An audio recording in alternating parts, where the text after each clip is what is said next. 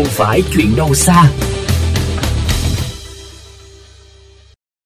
Thưa quý vị và các bạn, những cột khói đen nghi ngút ngang nhiên xả thẳng lên bầu trời, mùi khét nồng nặc và những lớp bụi dày bám trên đồ đạc là những gì mà người dân thôn Lại Hoàng, xã Yên Thường, huyện Gia Lâm, Hà Nội phải gánh chịu suốt hai thập kỷ qua. Thế nhưng, dù đã có quy định xử phạt vì hệ thống xử lý khí thải không đảm bảo, xưởng sản xuất gỗ này vẫn ngang nhiên hoạt động từ nhiều năm nay. Ngay sau đây là ghi nhận của phóng viên Minh Hiếu về tình trạng này.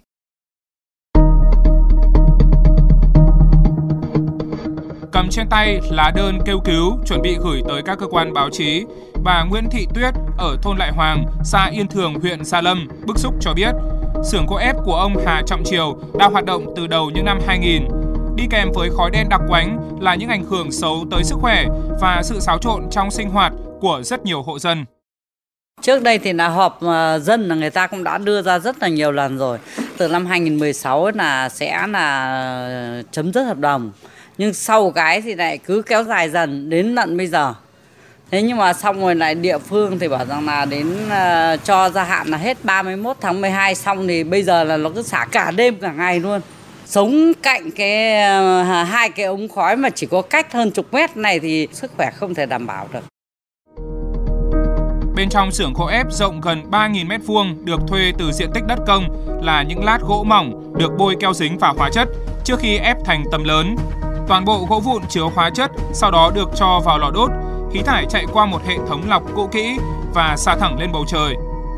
Kết quả kiểm tra đánh giá của Phòng Tài nguyên và Môi trường huyện Sa Lâm vào tháng 8 năm 2020 đã được công bố trên các phương tiện thông tin đại chúng cho thấy hệ thống xử lý khí thải xưởng gỗ ép của ông Hà Trọng Triều không đảm bảo Ủy ban nhân dân huyện Sa Lâm đã ban hành quyết định xử phạt vi phạm hành chính, yêu cầu chủ cơ sở phải tạm dừng hoạt động để khắc phục hệ thống xử lý khí thải.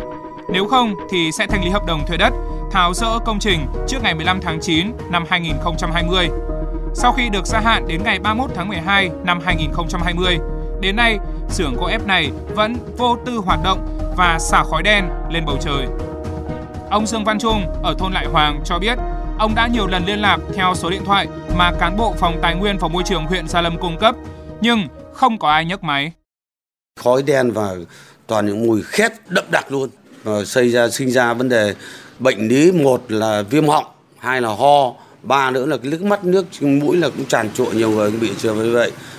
Cấp huyện, cấp xã hay là cấp thôn là chúng tôi chả tin vào ai cả. Vì các vị đã hứa hẹn đã làm rồi là 31 tháng 12 năm 2020 là phải phá giữ. Nhưng tại sao nó kết quả không có?